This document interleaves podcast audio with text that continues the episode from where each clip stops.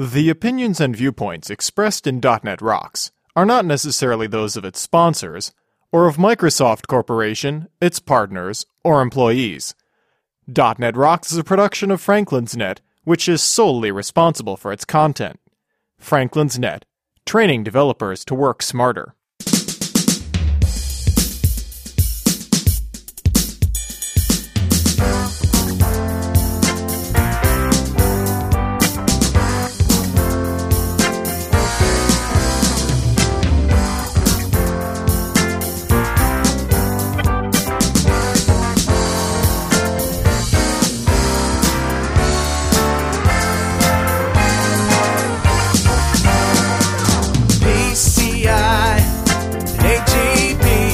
Rockets, don't eat the green corn beef.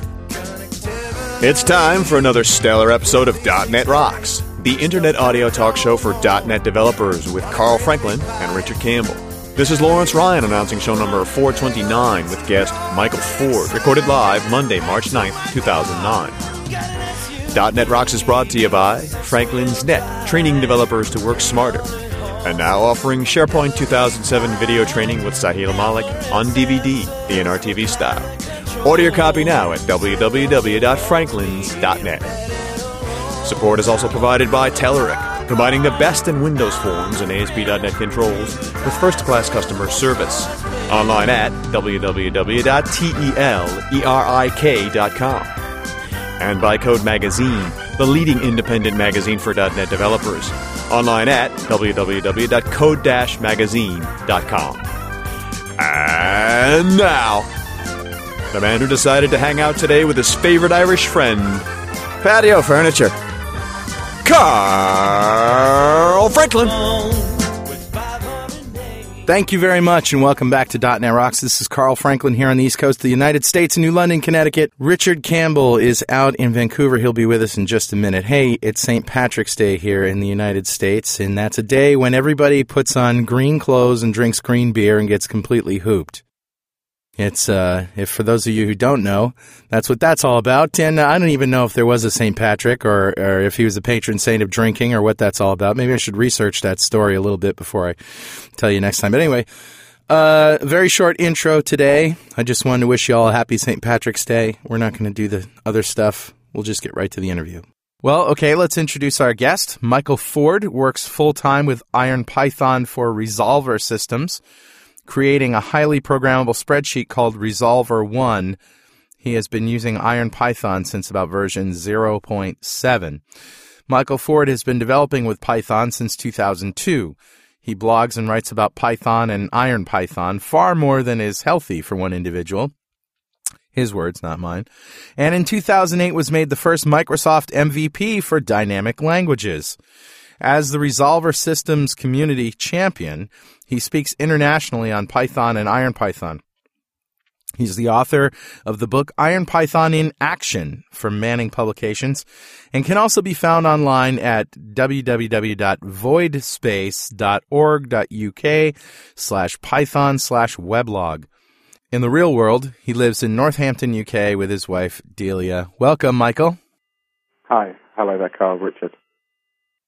We haven't uh, we haven't spoken about Python since maybe John Lamb, Richard. Yeah, well, yeah, well John Lamb's more of a Ruby guy, but he's certainly a dynamic languages guy. I've been chasing Jim Huguenin for some time, trying to get him involved in the show as well, because I think the fact that we have these other languages coming into to Studio is pretty exciting. And Michael and I met. It was uh, it was in Basta at Darmstadt, as I recall correctly.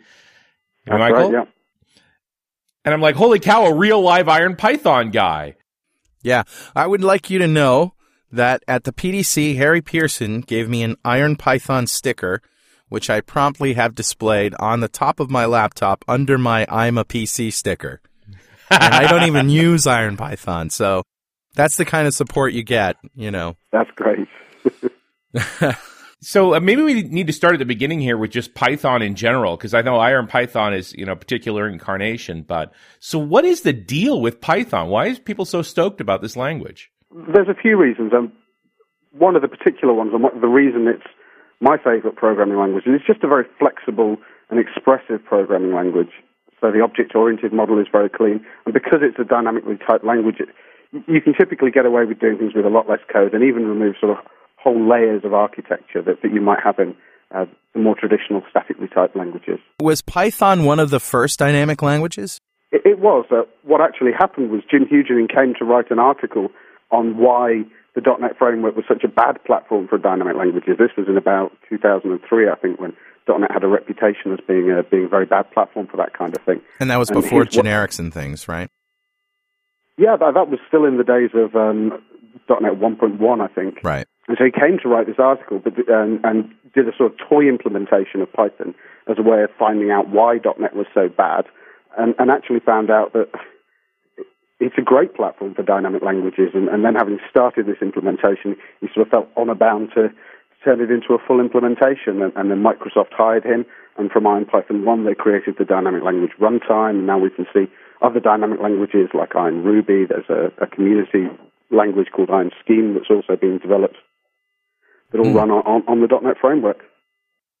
How similar are Python and Ruby? Because uh, Ruby's gotten a lot more press, I think, on .dot net Rocks anyway, than uh, yeah, than IronPython Ruby's been has. very popular, particularly in the last couple of years. It's kind of exploded onto the scene through mainly through Rails, which is a, a great framework for writing web applications. There's kind of a lot of rivalry, mainly frame friendly, but not always entirely friendly, between Python and Ruby.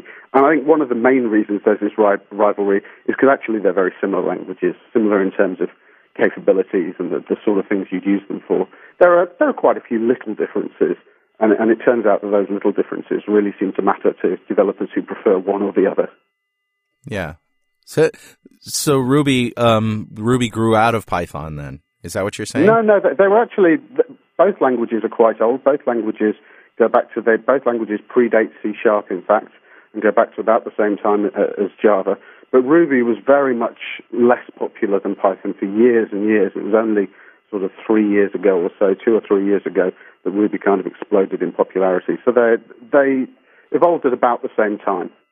Okay, and and you, as you say, the the languages have similarities, but uh, but how are they different? There are a few key differences. There's one big difference at the core of the object model, in that Ruby inherits very much from Smalltalk in the, the, the concept of message passing, and that everything, uh, all the communication between objects when you call methods and so on, it's all, it, it's all based around the method part, uh, the message passing paradigm.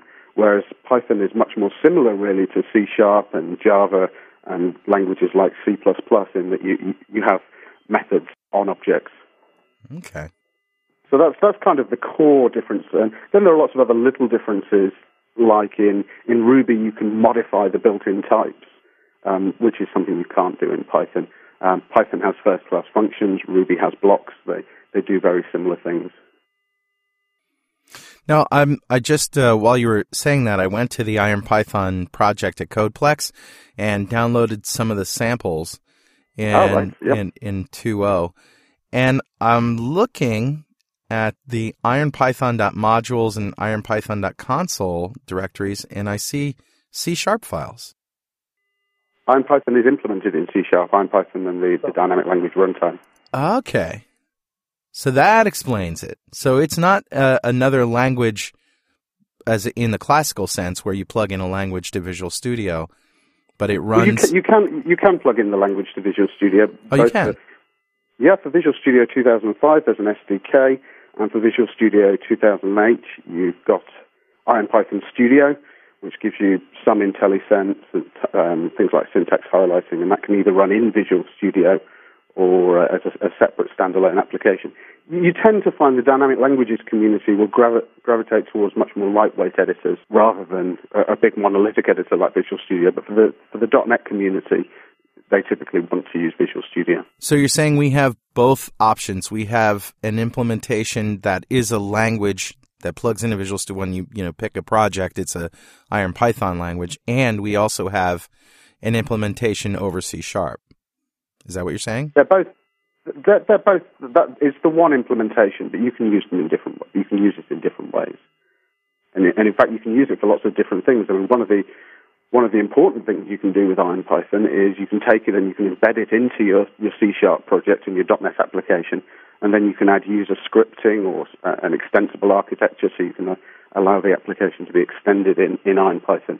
So then you ju- you just use the, the IronPython bits and pieces with, within your normal C sharp, V B, dot net um, application. Uh, how exactly does that work? I'm having a hard time wrapping my mind around that.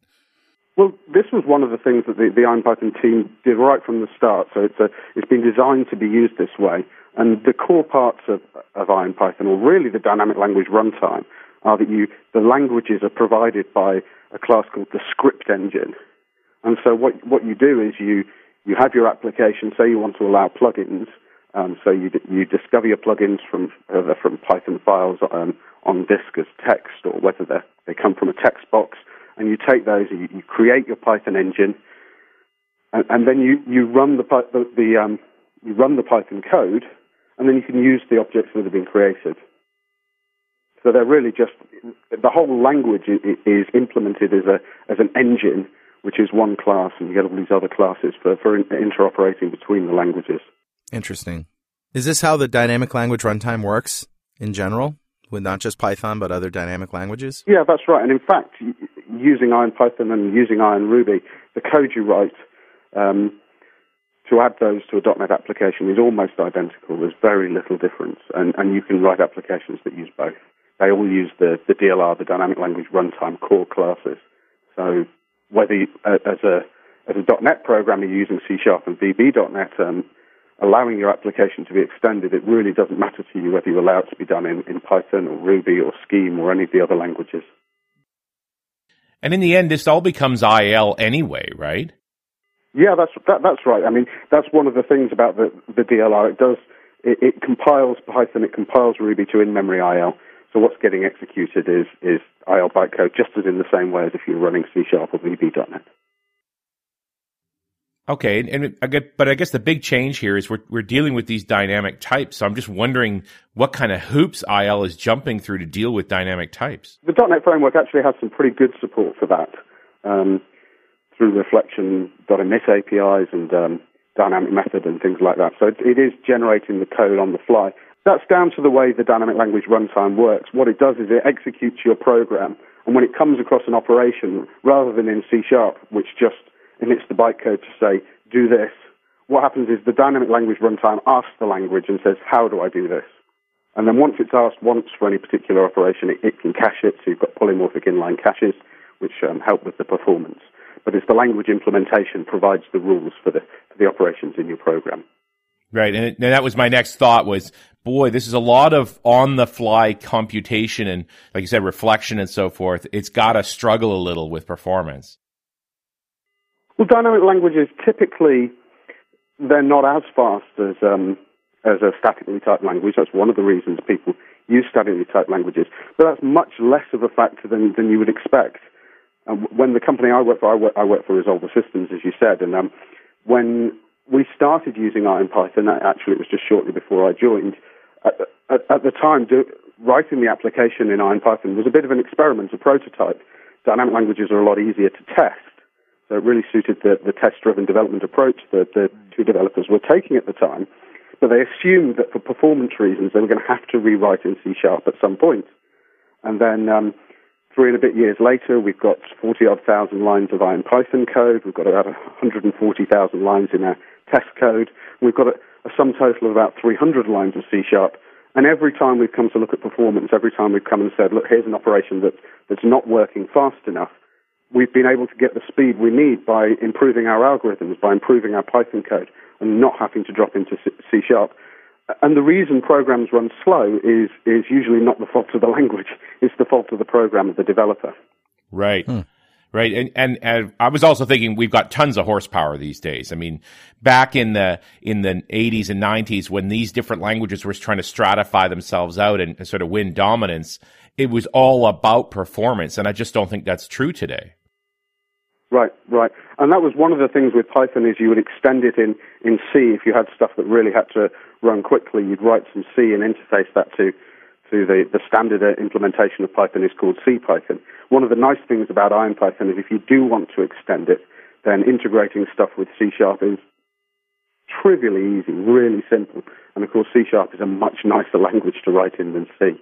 So this is what this is one area that, that IronPython really wins out over the, the traditional implementation of Python. You also said forty thousand lines of IronPython for your whole uh, spreadsheet app. That, to me, sounds very little. That's not a lot of lines of code.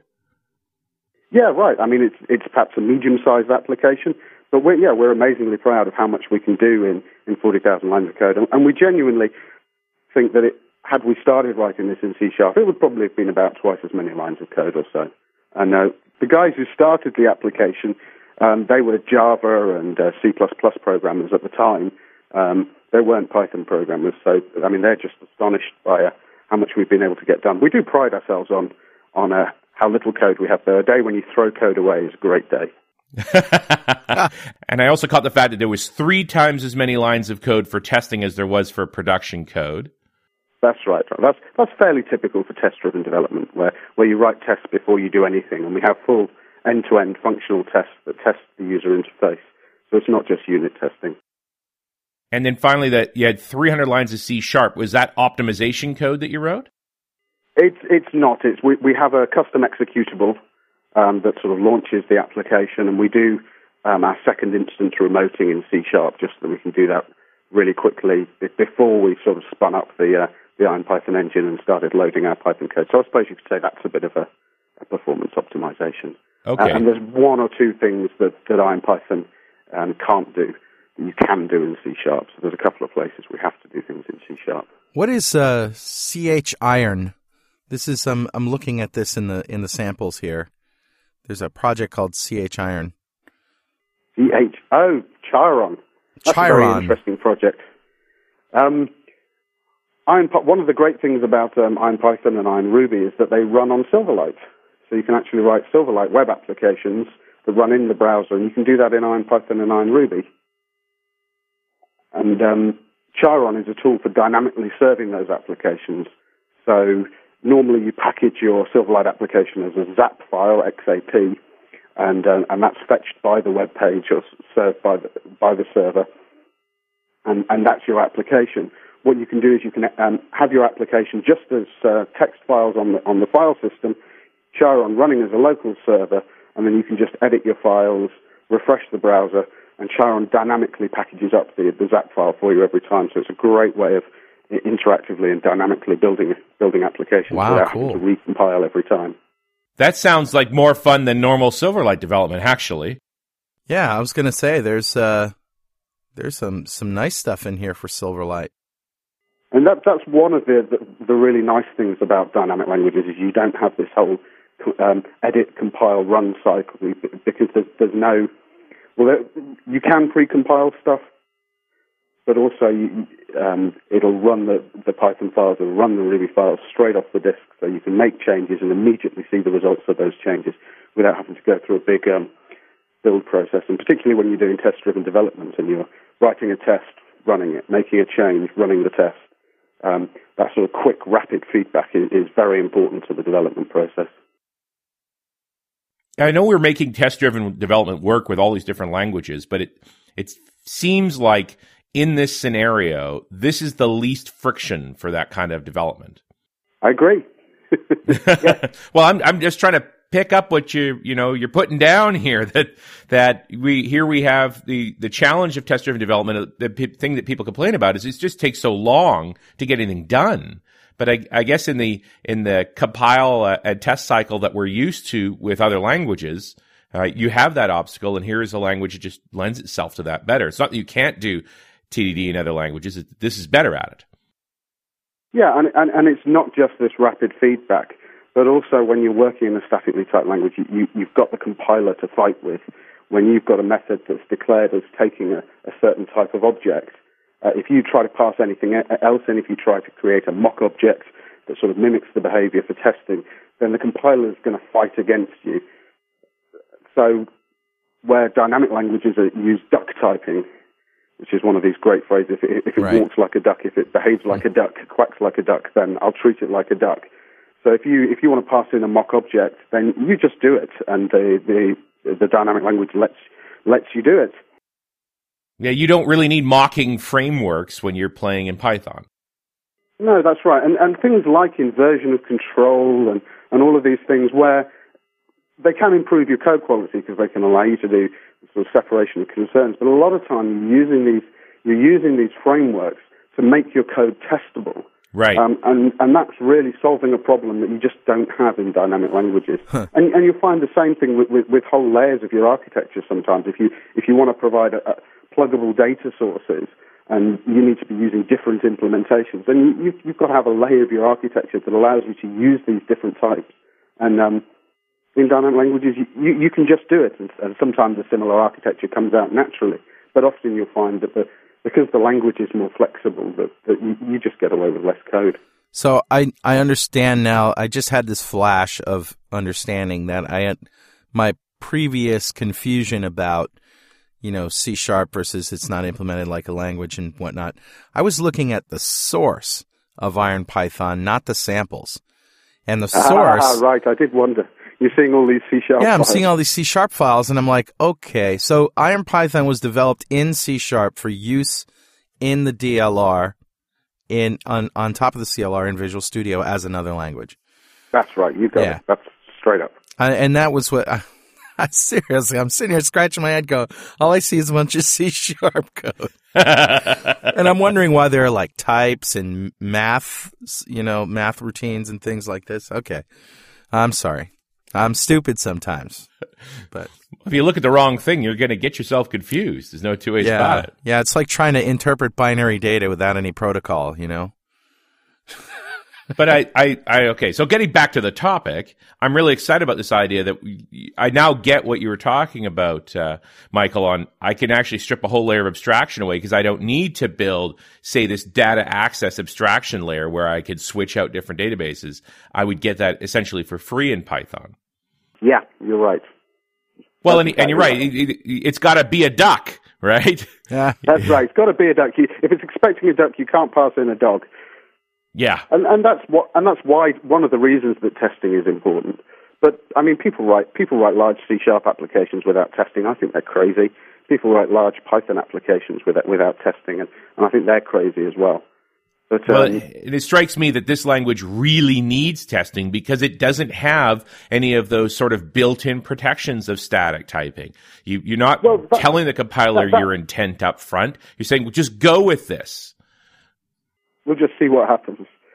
That is right, but really, if you think about what does the compiler give you, if you have, say you have a method which takes two numbers and adds them together um, and returns a, a result, all that the compiler is going to check is that it takes integers and returns an integer. It's not going to tell you anything about whether the code that's inside that method is correct or not. Right. So just because you've got um, compile time safety, that doesn't mean your program's right. So really what the compiler does is give you a very thin layer of a safety net. And if you think that that's enough um, and that your program hasn't got any bugs because it compiles, then um, you're just plain wrong. You know, there's no program that's bug-free. And as soon as you're going to do testing anyway, then a minimal exercising of the code is, is, is going to check the type safety. A minimal exercising of the code is going to say that, well, I pass integers in and I get an integer out. But you're going to check the logic as well, and that's that's the important bit. This portion of dot net Rocks is brought to you by our friends at Telerik. And when it comes to testing web applications, usually you have two options. Do it manually, which is hard and takes forever, or use automated testing software, which is quite expensive and rarely does a good job with modern Ajax applications. And all of this is destined to change with Telerik's new automated testing solution, WebUI Test Studio, which promises to bring a new era of automated testing to the masses. The product is offered in partnership with Art of Test, the experts in quality assurance technologies. Telerik Web Test Studio is specialized for testing A S P dot net applications, especially ones with rich Ajax and client-side functionality. What's more, it's fully integrated in both Visual Studio Team Suite and Professional Edition, making it easy for developers and Q A to collaborate. To top it off, the studio ships with special wrappers for the Telerik Ajax controls, which expose control-specific test actions. WebUI Test Studio is ready for the future with Silverlight testing features coming soon. Check it out at telerik dot com, and don't forget to thank them for supporting dot net Rocks. All right, so while you guys are talking theory and academia, I'm actually downloading the samples and seeing what's in there so we can talk about it. Well, if you if you want to see an example of a great application written in IronPython, of course, there's, a, there's Resolver One. Well, one thing that really caught my eye in the samples, and we'll talk about Resolver One in just a second some more, is F M Synth. Somebody implemented an F M synthesizer using digital audio direct sound buffers in Python. And I looked at the source code here just in the last few minutes, and it's like easy to read. Really easy to read. You wouldn't expect that in an F M synthesizer, that the source code would be easy to read. One, one of the things that when I came to IronPython was I, I've been developing in Python for a few years now, and this was kind of my first uh, introduction to the .dot net framework three years ago, and I was a bit kind of, um, I was a bit nervous about entering this Microsoft ecosystem and what was I going to find. And, and actually, I've been amazed by the quality of the .dot net framework, and a lot of the, the classes in there are very straightforward and very easy to use, and so they're, they're just very natural to use from Python, so that the code you see in Python using the .dot net framework, using the .dot net classes, is, is very easy to read, and that's a testimony to, to both Python and, and to the, the framework it's running on here. Yeah, okay. So let's talk about Resolver. Well, I've been with Resolver now for nearly three years. I think it was actually May in um, two thousand six I joined.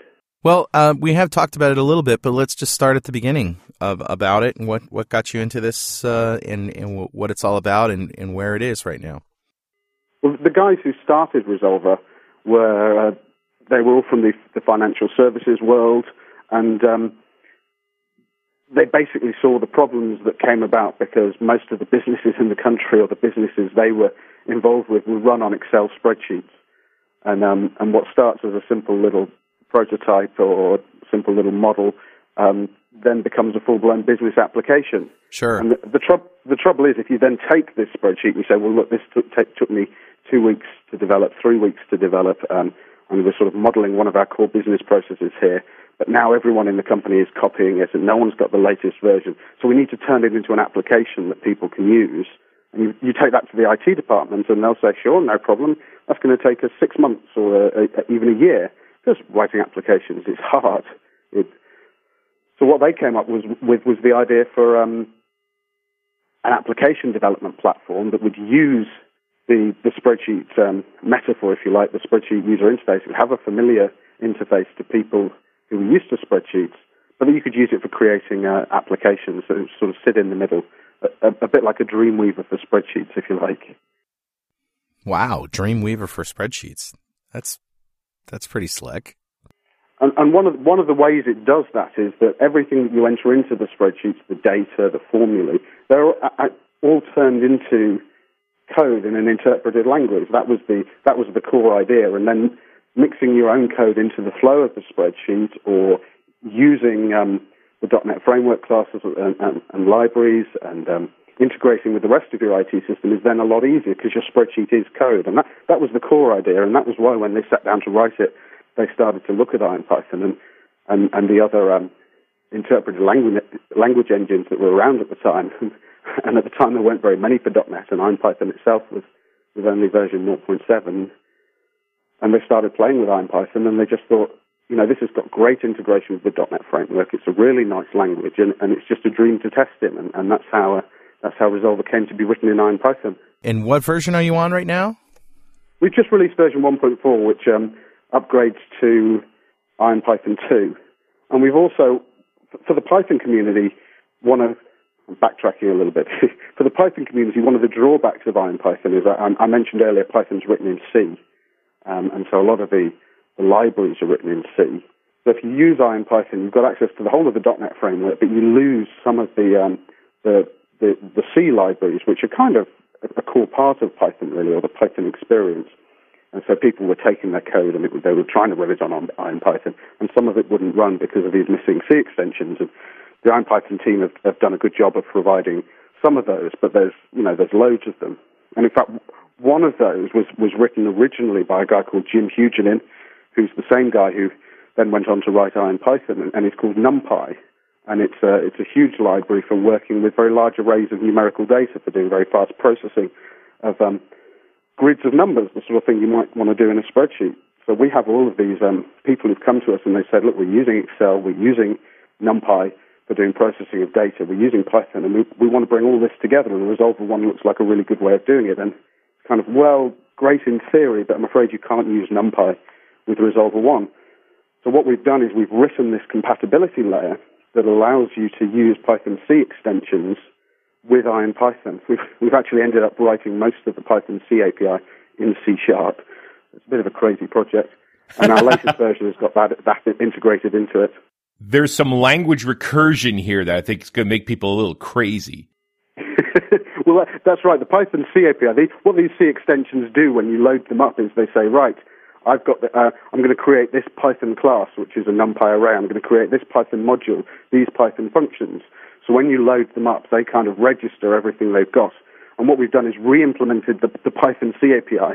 And when these extensions do that, instead of creating a Python function or a Python class, they're creating an IronPython function, an IronPython class. And so you've got all this um, calling backwards and forwards going. But the amazing thing is the performance is great. You can work with sort of huge arrays, millions of um, numbers, and, and, and the, the performance is very good, much better than we, we expected. And that's now, that's, we've got the first level of integrating that inside Resolver One now. I'm just trying to imagine what it is about th- this particular language combination that lends itself to massive number arrays so well. I think one of the one of the things why Python is liked by the sort of people who crunch numbers is the kind of the interactive experience. So we talked a little bit about these edit your code and, and run it again, but you, you've also got the interactive interpreter with, with Python and IronPython. So you, you fire up the interactive interpreter and you get a little console. And you, you can execute code directly in the console. Right. So you could pull up, you, you could have all your numbers in a C S V. You could slurp that it up in, into a text file, and then dump it into an, a, an array. Transform the, the the arrays of numbers using NumPy. Um, dump it back out as a, a as a text file, or even just introspect it and look at the data. Run um, sort of filters on it, and so you can do a lot of stuff very interactively to experiment with it. And I think the sort of the number crunching guys like that. Well, they tend to think like that, right? It's a very iterative way of working of do this. Okay, that's the number I expected. Now do this. And now do this. Yeah, and, and .dot net has PowerShell, which is a, is a great scripting environment.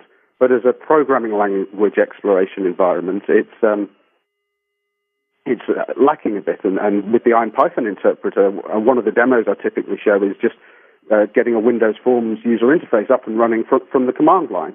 And uh, and you can explore live classes, you can introspect, you can look at them, see what all the members are, and this kind of thing.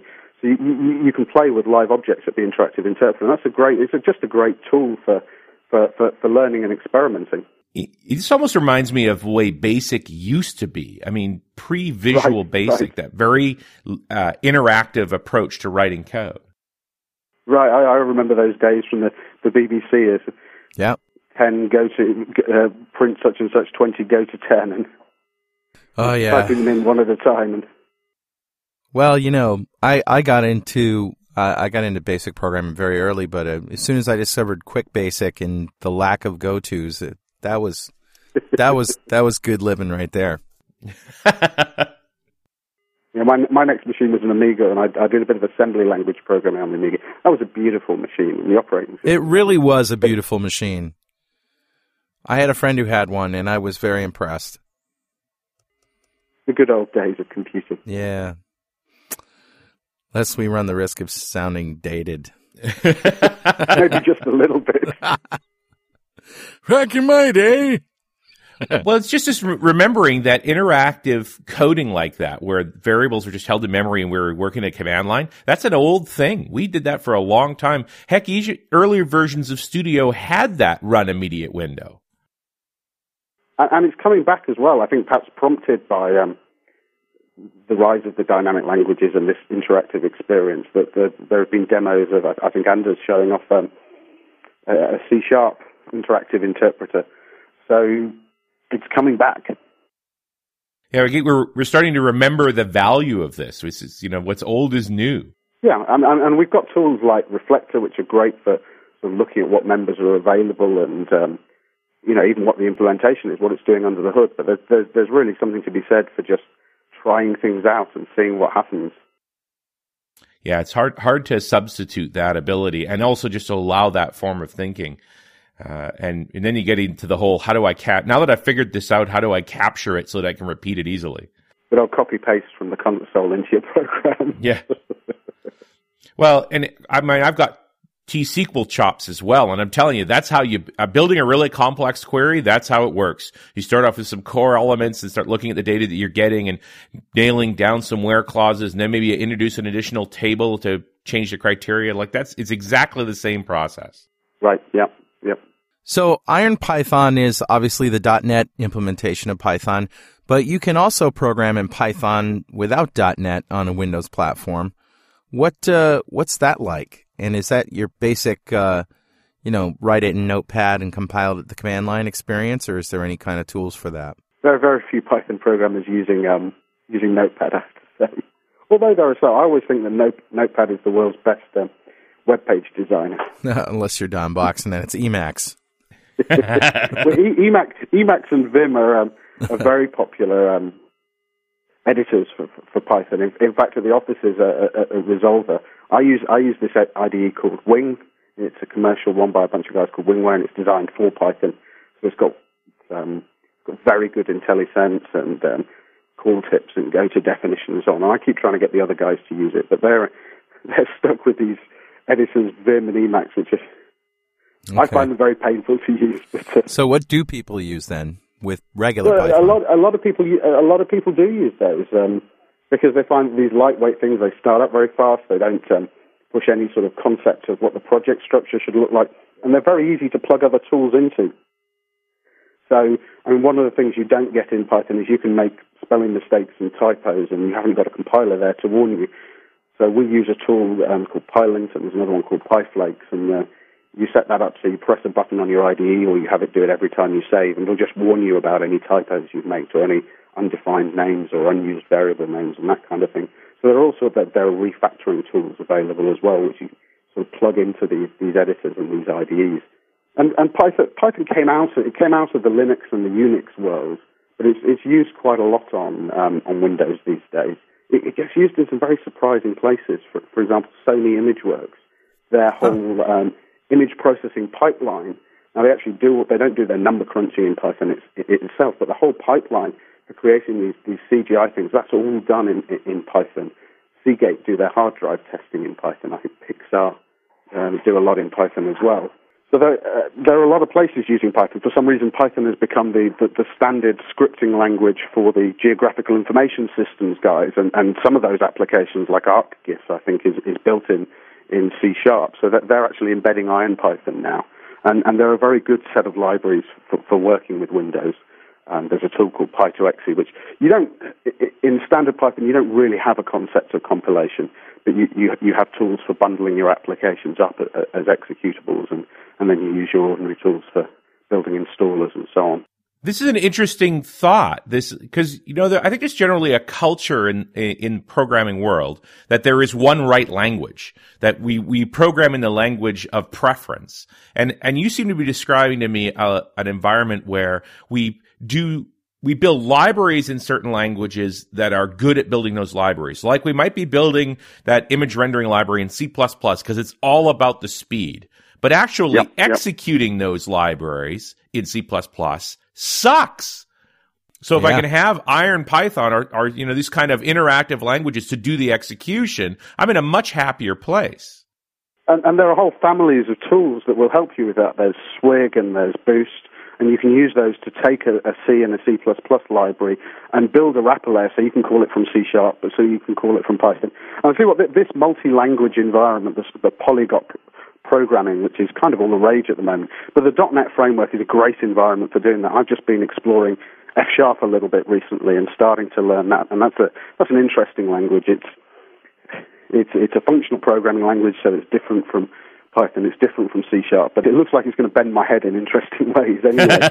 But I, I, I can't really imagine writing a whole application in F sharp, but for writing libraries and things like parsers or numerical processing stuff, it looks like it would be very good for that kind of thing. Absolutely. Um, and then you can just you can just bring that into your, to your IronPython application, to your C sharp application, and you can mix these languages very easily. Well, and I guess this is something that the C L R really brings to the forefront, is reducing the friction of communicating between languages. Yeah, and, and it's really only something that's become, I mean, a, a few years ago, that there were really basically two languages for programming the C L R, and it was always called the Common Language Runtime. There was always this vision that you'd be able to, to have these languages interoperating very easily, but it, it, it never really came came into fruition and, and, until a few years ago, and now we're really seeing it happen. And we're, we're seeing it happen in production as well. We've right. seen people starting to use it. Well, we had yeah. COBOL dot net, but nobody seemed to care. I wonder why that is. Well, we did. I remember. They were excited I, about I it. I do, too. And you know, there was a list of languages that was at least twenty long. And I remember Haskell was on it. I remember... Right. What else? And there, there are some fun languages. There's a functional language called Nemele, which is was uh, funded by Microsoft as an experimental language, and that's another functional language. And, and I think actually the, the tail recursion bytecode, which is used by F sharp, I think was originally provided for Nemele, but they never really saw much popular use until until the arrival of IronPython, IronRuby, and F sharp. I, I don't think any of them really got a sort of major mindshare until, until recently. Hmm. Interesting. Yeah, I, I do remember that, um, and I think the reason that you know, that, that list was brought out was just because, you know, languages were sort of like, uh, you know, the, the language was the, the, the point of sale for yeah, Java yeah. or for a platform. It was Microsoft's sort of way of saying, you know, we have the benefit of Java with, uh, you, you know, the, the, the richness of Java's virtual machine with the benefit of having to choose whatever language you want. And I remember somebody at Microsoft saying, when somebody asks you, what language do you program in? The answer is all of them. Nice. So my question is, these languages have been around a long time. I'm just wondering how much the C L R has played a role in the resurgence of the language polyglot. I remember a couple of years ago in planning shows when we ran into Microsoft research where, where F sharp was first coming on the C L R, and I realized there was a ton of projects inside of Microsoft Research where they used to be building these languages in totally self-contained environments where you really couldn't get at them in a useful way, and now they were doing them in the C L R because it was easier for them, and then it was suddenly feasible for us as as mere mortal programmers to consume them. Right, right, yeah. I don't know where I'm going with that. I'm sure it's something insightful. Yes, we agree. I mean, I, I think with, with, with IronPython and IronRuby particularly, um, and even to a certain extent with, with, with F sharp, um, what you've got is you've got a community of programmers who already like these languages, who are already fans of these languages. Uh, and these are growing languages as well. Functional languages are gaining in popularity. Dynamic languages are gaining in popularity. And I think that, to a certain extent, Microsoft had to, to go in this direction. It had to kind of uh, adapt with the changing landscape or, or, or, or fade away. Because if they hadn't, they they saw that um, programmers were already kind of mi- migrating away to to a certain extent from their, their platform towards the, the dynamic languages. So they had to be able to say, look, you know, you, you can do that on the .NET framework as well, and it, and it happens to fit very well with the, the infrastructure. Yeah, I, I I feel like we're we're at this. Well, and Ted Neward's been saying this for a while. This sort of renaissance of language, and I just wonder, you know, why did it work this time that we have this sort of synthesis of things? Yeah, and I think I think part of what, what you were saying earlier about the power of the framework is, uh, has come to that. I mean, I know, for example, there's one um, one of the core implementers of the the JRuby runtime on, on the, so the Ruby implementation for, for Java has started experimenting. He's released his own language called Aoki, I think, if that's the right way to pronounce it. So I think as a, as a time to be a language developer, and um, the the The virtual machines for both Java and .NET have really matured, and it, it, it's to experiment with languages. It, it's easier than it's ever been before. Can I uh, can I talk about your book for just a minute? IronPython in Action. Ooh, okay. And in particular, um, I'd like to talk about all the different ways, uh, different types of applications that you cover that you can write in IronPython. You know, we tend to think of languages as these pure things, but of course, you know, it's what you build with them that's really right. that really yep. shines. Yep.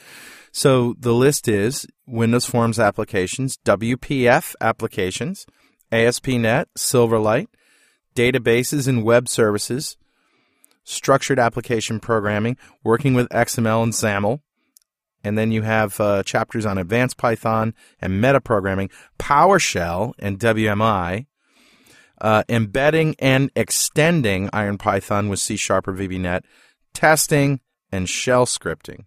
That's pretty much it. I mean, geez, what what it, what can't you do with well, IronPython? Well, Python is a general-purpose language. The PowerShell stuff was fun, actually, because they're both separate languages.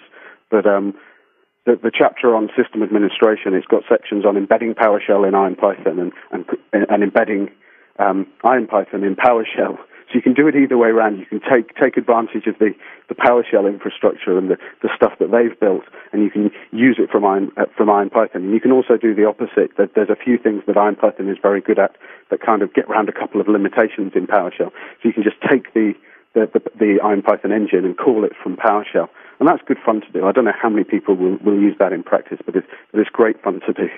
But, but really my, my aim with the book, and I've got a co-author, one of my colleagues, Um, Christian Muehlhead, he wrote the A S P dot net and the, the databases and web services chapters. But, but mine was, was to write a book that was useful either by Python programmers who hadn't used the .NET framework or by .NET programmers who, who hadn't used Python before. So, so it starts off with, with a couple of introductions to, to both technologies and then goes through building a, a, a small structured application that um, takes you deeper into Python and deeper into the .NET framework. And then after that, the, the chapters that follow on explore these technologies sort of one by one, W P F. So Silverlight is great fun. I really enjoy Silverlight. Yeah, it's just seems it's just testament to the diversity of what you can do, because obviously we're talking about C L R apps here, you know, that, that covers the whole gamut. Yeah. But I just never thought about W P F. And and that's what, you know, W P F and, and, and IronPython before in the same thought. But that that's why I was very impressed when I saw that F M synth thing, you know, oh yeah, we can access direct sound because this is just a C L R. You just you just plug in your yep. assemblies just like anything else. Pull it so, in and away you go. Yeah, I, I think for the book, one of the one of the things that's for certainly for a lot of .NET programmers is going to be a big draw is the, the chapter on embedding IronPython, because as I mentioned earlier, I think that this um, taking Python as a ready-made scripting language um, mm. and uh, allowing you, you to write. Um, to allow your users to script your application, or even doing what, I mean, IntelliPad from Oslo is a, is a great example. IntelliPad is the sort of editor, it's a lightweight editor for the for the Oslo framework. Right. And what they've done is mo- most of it's in C sharp, but all the, it's got this extensible architecture where you can write new commands in Python. And all, most of the commands that they've got implemented already, are, they're just Python files that come with the application. So you've got IronPython there in the heart of the application. And then once you've got it there, you tend to find, well, well some things, well, it's just going to be a bit easier to do it in, in Python. So the, the, the, the last chapter, chapter fifteen, takes you through writing an application with um, and uh, allowing user plugins, allowing your users to extend the application from IronPython. And I, I really enjoyed writing that, and I, th- I think that's what... Uh, All right. I just had a horrifying thought. A whole thought? I had a horrifying thought, and the horrifying thought a horrifying is... horrifying thought. Oh. Is Python the new V B A? Oh, Richard, don't do that, man. Oh. Well, well, this is this is one of the things we ran. Uh, we ran this uh, ad- advertising campaign for Resolver, Resolver One, um, which was, does anybody love V B A? See, now, you know what you're doing, Richard? We're going to get inundated with emails from very, you know, dignified V B A programmers who think we're joking on them, who think we're hating on them. And, man, that's just not true. One of the things, I mean, I've, I've not done any V B A. I'm very thankful to be able to say. Um, I've done some V B dot net. Oh, the dude not, not in this room is so nasty. but, but Python is, is a... is a very well-structured language. It really lends itself to creating structured applications, to, to creating structured solutions to problems. So, yeah, you can you can do some incredible spaghetti things in Python if you want to. I mean, name a language where you can't write sort of terrible, terrible code. Yeah. But uh, it, it, it's a good language for writing clean, readable, maintainable code, and, and that's got to be the goal of programming, right? Yeah. So this uh, is this book out yet as of this recording, which is uh, March ninth? March ninth. Well, as we speak, it's winging its way to the, the printers. So in the next couple of days, next two or three days, the final ebook is going to be available. So definitely by the time um, you're listening to this, the, the ebook will be available. And then about four weeks from from today, the, the book is going to be available. It's going to be available first from the Manning website. So you can order it, you can order it from Amazon already, or you can go to the Manning website, w w w dot manning dot com slash Foord, and that's Foord with two O's, or there's iron python in action dot com, and you, you, you can order the book. And we've actually got um, a discount code for the .dot net Rocks listeners. Yay! If you order it, if you order it from Manning, and you use the discount code dot net rocks forty, and that's .dot net with D O T N E T, so dot net rocks forty. You put that into the, the Manning website when you order, and you get forty percent discount on IronPython in Action or any of their range of .dot net books. Excellent. Well, there you go. See, you, you get a little reward for listening to our crappy show. we've, we've also got the, the, the Manning have agreed to give away three copies, if you don't mind me putting this out there. I, I don't know how, how we're going to do that. I, I, I thought of this question, and maybe the first th- three folk to un- email in the answer. Is that it? I actually think it? It, we we do it simpler than that. We don't require any brain power. It's just the first three emails we get that say, "I want a copy." We'll, okay, uh, okay. So if you're listening right now, go to your email and email dot net rocks at franklins dot net and say, "I want a copy of uh, IronPython in Action." And if you're the one of the first three, we'll uh, we'll send it to you. Well, uh, we're going to wrap it up a little bit uh, early today. Uh, it'll give you uh, all you developers a chance to go download the code at codeplex dot com slash iron python, download the samples, and uh, get started having some fun, because this looks like a whole lot of fun. And, and something else that's fun, um, I really recommend that your listeners recommend that you go out and try Resolver, Resolver One. It's, it's great fun to play with. We've got some great examples for you to, to try, and that's resolver systems dot com. You can download a free trial version there. Excellent. Michael Foord, thank you very much. Thank you, Rich and Carl. Thank you very much. Okay, we'll see you next time. .dot net Rocks. Bye.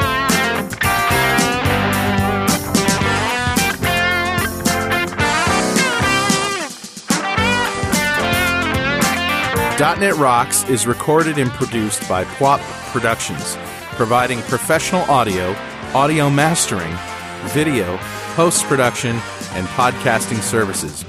Online at w w w dot p w o p dot com. .dot net Rocks is a production of Franklin's Net, training developers to work smarter and offering custom on-site classes in Microsoft development technology with expert developers.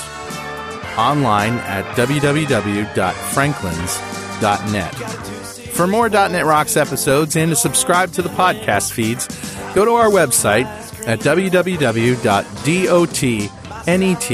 dot net rocks